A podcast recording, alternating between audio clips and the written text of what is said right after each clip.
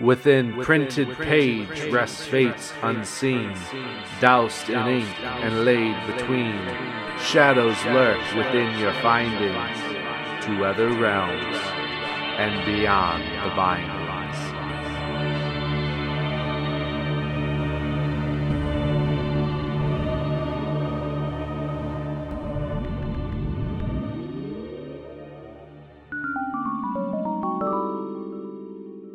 Welcome to Beyond the Bindings. This week we are going to do our part three finale of Needful Things by Stephen King. Part three is called Everything Must Go. If you recall from part two, it left off with kind of the climax of part two is Brian Rusk taking his own life, driven to insanity by Leland Gaunt and his regret for everything that he had done for Leland Gaunt as well as the the town essentially beginning to descend into chaos. Now, if you thought that was something, well, part three really takes that to the next level.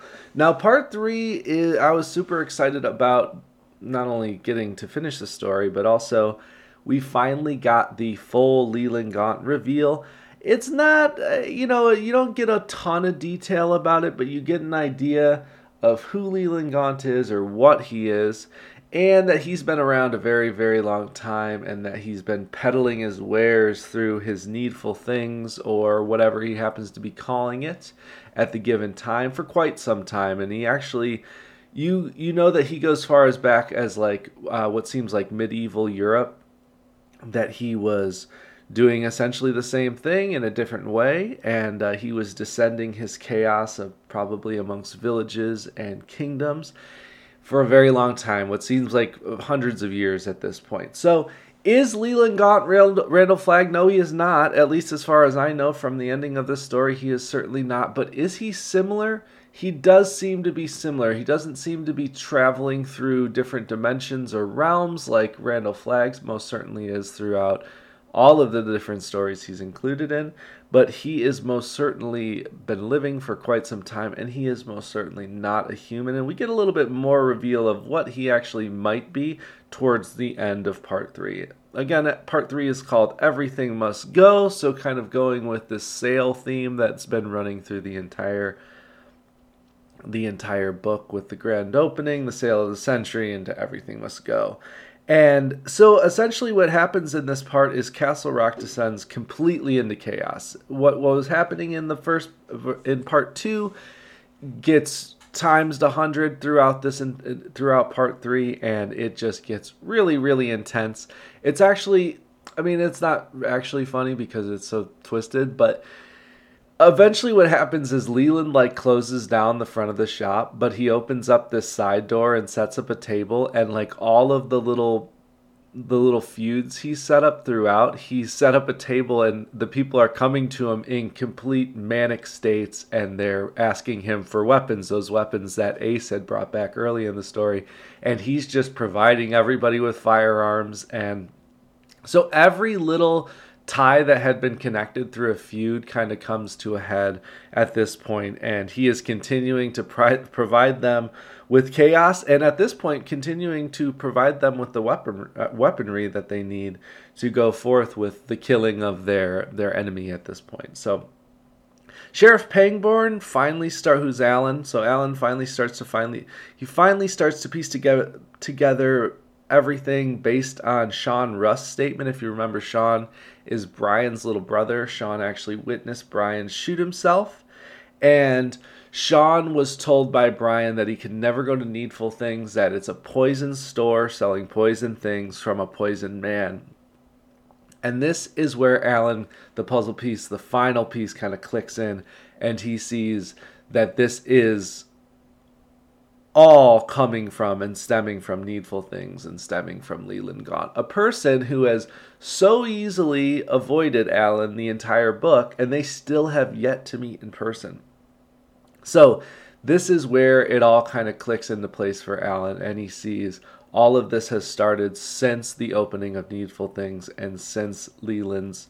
Uh, Leland's first moving into Castle Rock, which really only a couple of days have really passed since the beginning of the story. At a certain point in this part, Polly kind of goes through a big like kind of a coming of age and realizing what's actually going on with the amulet that the amulet has poisoned her in the same way that Sean Rusk is describing knowing that Alan is actually looking out for her best interests and that he's only questioning it because he wants what's best for her. And through some enlightenment, Polly is able to finally come to terms with that and realize that this is actually causing her a lot of harm in her life and causing her a lot of harm in her relationship with Alan. It's kind of to the point where she realizes that why would I trust Leland Gaunt over Alan? And that's kind of like the first click of, oh, this thing is not doing me the good. It's it's just it's not even a band-aid. It's uh it's a mask. It's like alcohol. It's just covering it up. It's not actually doing what she thinks it's doing. So she finally rids herself of this amulet, and the whole time she had referenced that it felt like something was alive inside of it, but she couldn't see it inside of there. It just felt like something was alive inside of it. Well, when she rids herself of it, a spider comes out of it. And honestly, some of my favorite imagery from this entire this entire book that King crafts is from this scene because the spider starts out small and it kind of grows and morphs and she's basically fighting it and fights it off and it's changing. And you kind of get the feeling that this is actually Gaunt that this is in some way this is an entity that is controlled by Gaunt whether it's real or a figment of Polly's imagination it is real in some way to her and she has this pretty epic battle with this thing that is is quite terrifying because it kind of seems to be morphing in and out of shape and becoming a spider but becoming a, like an incredibly large spider but also like one that is quite deformed. And at a certain point she brutally kills it.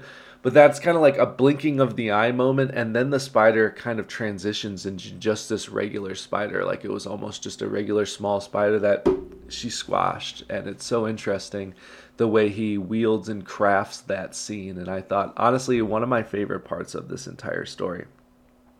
Meanwhile, while all of this is going down, Keeton and Ace Merrill, who are the who would be the worst people you would ever want to be companions, just because they're all they're both so twisted, become allies, of course, and they're kind of Leland Gaunt's main pawns. They're kind of his right hand man, even though he really could care less about them. He's just using them exactly as everybody else. They're just another pawn in this whole twisted game he's playing, and what they're doing essentially is is planting explosive charges all throughout the town of Castle Rock. So this is where you get the full picture of he doesn't just want Gaunt doesn't just want all the people in Castle Rock to kill each other.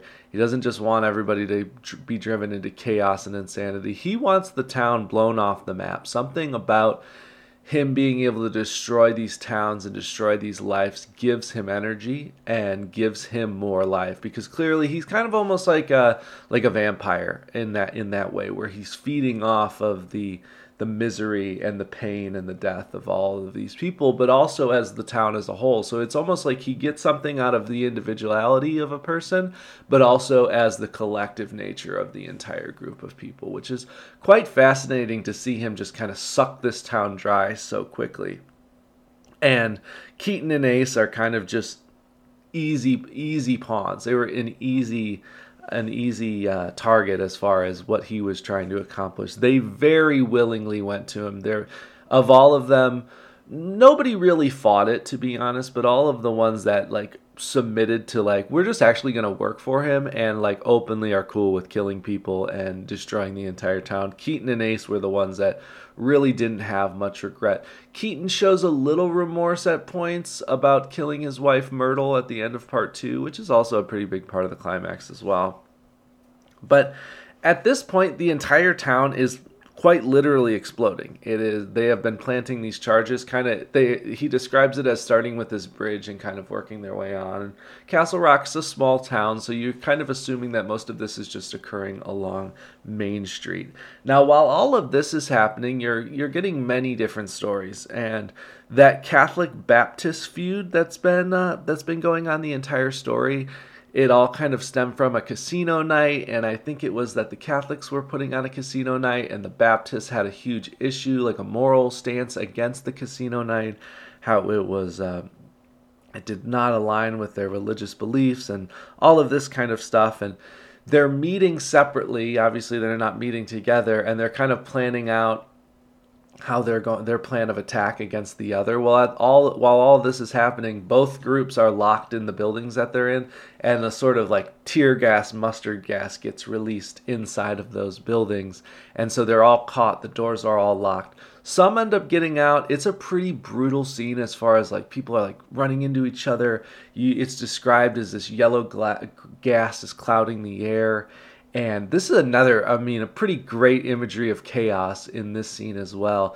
People are vomiting because of the how strong the gas is, and it just gets really, really intense. Some are able to get out, and uh, they don't they don't see the error in their ways at all, and they get out and they uh, they essentially just kind of have like a little gang war between the Catholics and the Baptists in the middle of the street, and they have it out, knives, guns, and all. The uh, the the state police that had kind of come in to help out with the murders are trying to control all of this, but they just I mean it's it's utter chaos amongst because us, you have to think of it this way. There's basically like this gang war going on in the middle of a street. At the same time, other people throughout all of Castle Rock are finding each other angry, feuding, killing each other. Gaunt's providing weaponry for all of this. And at the same time, Keeton and Ace are kind of in the background and they're planting these charges and they're setting them off 30 minutes, 25 minutes, 20 minutes. So they're basically all kind of going off in in tandem with each other and all of this is dropping at the same time and the state police who are just called in because of the murder of Nettie Cobb are just basically what in the world is going on in this town, and I don't think there's any way we can control it. So all the feuds at this point are coming to a head, both big and small. The Elvis feud that was going on between Sean and Brian Rusk's mom and her good friend, I forget the good friend's name, that comes to a head. What ends up happening? They kill each other. There's several other of these situations that are going on is it entertaining and does it does it kind of give you a full scope of how dropped into chaos and manic this whole town was? It does. I'm going to state my one critique here is this book is not short. It's i mean it's not it's not as long as the stand it's not as long as it but it, it's not short. It's about six or seven hundred pages long depending on your copy at this point, I had a really full understanding of exactly what was happening. And, you know, I appreciate and love this kind of aspect of King's writing no matter what. And it's not like I. It slowed me down or anything, but I did feel like it was a little redundant. Like I did get the point. I did enjoy the Elvis one just because there was a certain amount of humor in that one. But there was a there was a few others that I just I kind of just saw as redundant and as a reader, and maybe it's just because I'm very uh, well versed in Stephen King and his writing style, and I've read a lot of his books that I did find it just kind of like, "Yo, Steve, I got, I got it. I understand what you're kind of getting at here. The whole town is descending into chaos." I did find it a little redundant did it slow me down? No. Do I really regret that he did it? No. It is kind of his style, and I, I do respect that for sure. But I did feel like it maybe necessarily wasn't needed just because there was other ties that needed to be looped up and put in a nice with a nice little bow to wrap this whole story up. So while all of this is happening, you're kind of just hoping or wanting to get back to Alan because you know that Alan has finally figured this out. He's going to go to Needful Things and and figure out whatever he possibly can, no matter what now. So Alan finally takes his trip to Needful Things. He enters the store and nobody is there. He cannot find Leland. He is essentially knows that Leland has caused this in one way or the other, and he's really just trying to get to the bottom of it. When he enters the store, King crafts this kind of dark imagery of an unknowing nature of what's going on. It seems like it's almost like he went into a basement. It's not a basement, but it's almost as if he goes into it like if you're going into a basement and the lights aren't working and you've never been in that basement before. That that's kind of just the the biggest connection I can make to it. And he knows that Gaunt is there, but he's looking everywhere around. And this is kind of the first idea that Alan, I feel, gets that maybe Gaunt is more than just a human. Maybe he's more than just a person selling antiques at a store, a new store in Castle Rock. And he's been told do not buy anything from Leland Gaunt? Well, Leland put out a VCR and a tape. He knows almost immediately what the contents of this is going to be, regardless. He has a lot of conflict between himself, whether or not he should actually open up the, or actually watch the, the tape on the VCR. He's very conflicted because he knows that it's going to have to do in some way or another with his wife and his son. If he is to put it in and watch it, then he's making an informal agreement with Leland Gaunt just as everybody else did. So at this point, you're really like, dude, Alan, come on, man, don't do it. Like, you know, you know what this has caused. Sean Rusk described it to you poison things from a poisoned man. Look at what his brother did to himself. He knows all of this, but he's so hooked on he needs to know what happened that day. He's been really conflicted the entire story with it, and he really needs to get to the bottom of it. And at this point, he submits and he puts in the video and he sees a familiar road as he is the sheriff of this town probably very aware of all of the roads in castle rock and all of a sudden his wife's car comes running down the road and right behind it you see ace merrill's car the dodge charger i believe it was a green shade. And eventually what you find out is according to this video according to this video ace merrill caused the death of alan's wife and child. Alan is completely distraught at this point and he is incredibly torn up and this is eventually he it leads to him exiting out of needful things in kind of a manic state. And then uh, once he gets out we flash forward to some other parts of the story as well. So i don't want to forget that at one point at one point ace and keeton have it out. They were going to go try and blow up the municipal building and they end up having it out with norris ridgewick the deputy and Norris ends up shooting. I believe it's Norris who ends up shooting Keeton. Keeton doesn't die. Alan takes him out of his misery like a like a like an injured horse. It's quite brutal. He had grown to really like Keeton, but he was not going to deal with him anymore. And Al, and then Ace ends up making his way to needful things as well. So at some point when uh, when Alan leaves needful things, or at least walks out of the building, Polly meets him there. Polly and him kind of exchange words. Ace ends up showing up, and Ace is actually has Polly. He's got a gun to her head, and then and then Gaunt makes his way out of the of needful things. So for the first time, Gaunt and Alan actually have an exchange. This is the first time they've ever met in person and they have an exchange with each other. Gaunt essentially is feeling like he's won at this point, and through this, Alan kind of doesn't trick him, but he's he's exchanging words with him, and then Alan's been the whole the whole story, and I have not really gotten to this because I didn't I didn't until the end of it. You don't really see the significance of it. Alan had these little like magic tricks that he kept on him specifically for when he had to deal with children as a cop, just because he didn't want to be he didn't want to feel intimidating or come off as intimidating to children so he would always keep these magic tricks because he he had a feeling that like police officers made children feel uncomfortable or made them feel intimidated because they came from such a place of authority so he always kept these tricks on him. And King references this quite a few times. It comes up again with Sean Rusk. That's the last time it comes up before this section of the book.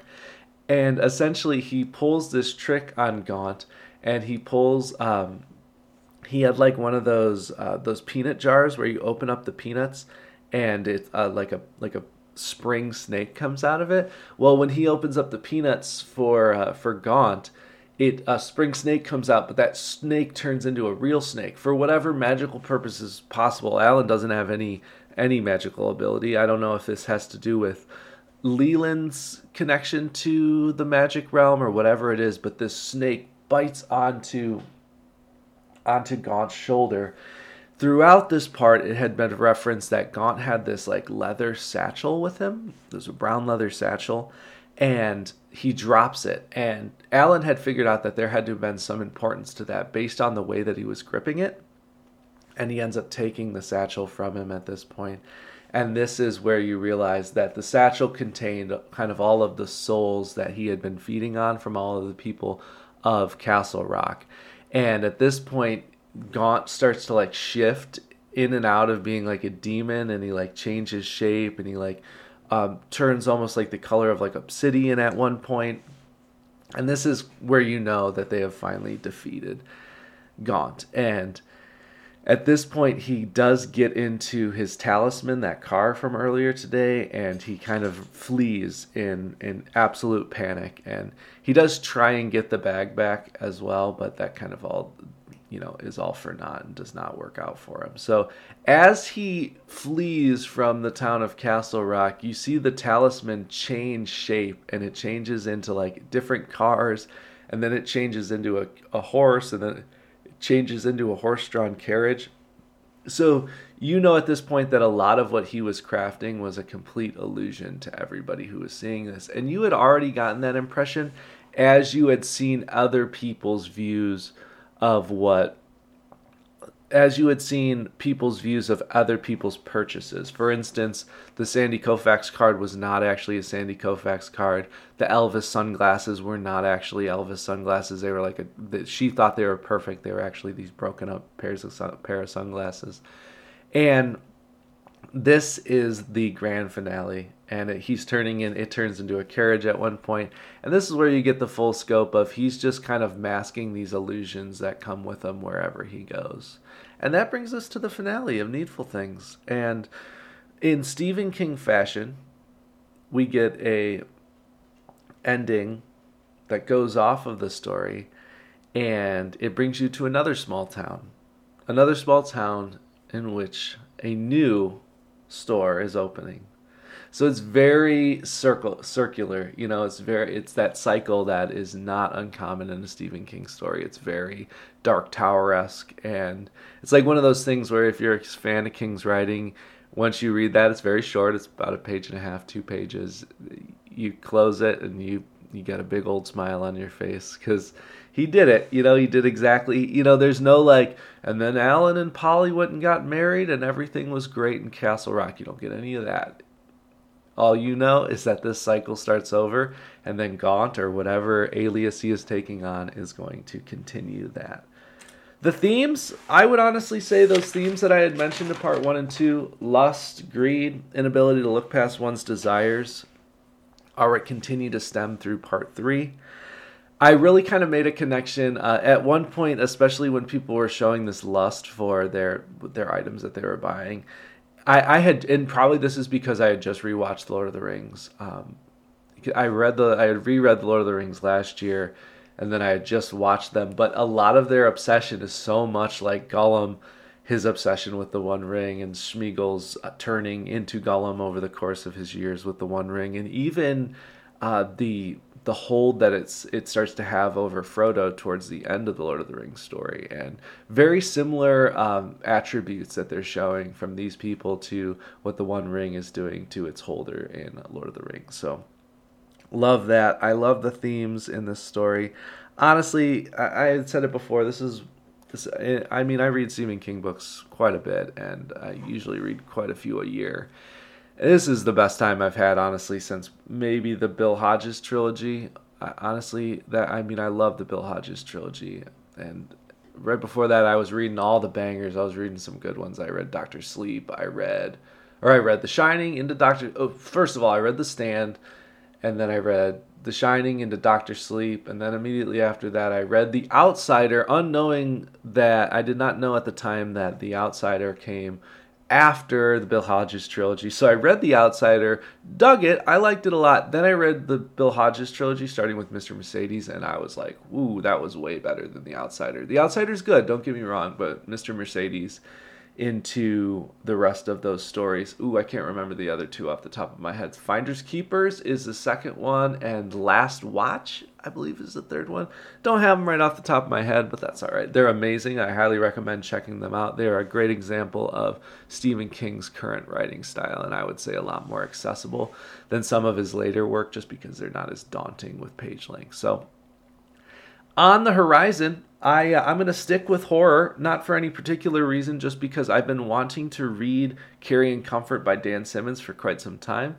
I actually started it this morning, and uh, it's really good. I've been really enjoying it so far. And so the next book we'll be covering is Carrion Comfort by Dan Simmons. It is a three part book, I believe. I don't think I'm gonna do three parts for it. I think I might do two.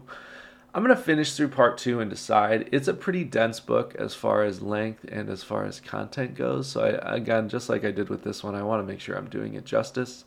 Shorter books, books three to 400 pages long, I really have no issue with, uh, with making one episode out of them. But I, I think when they're a little bit longer, they, they deserve the, the length out of it. And I deserve to be able to have a little bit more time to talk about them. So, as always, I'm Max Lopez, and this is Beyond the Bindings.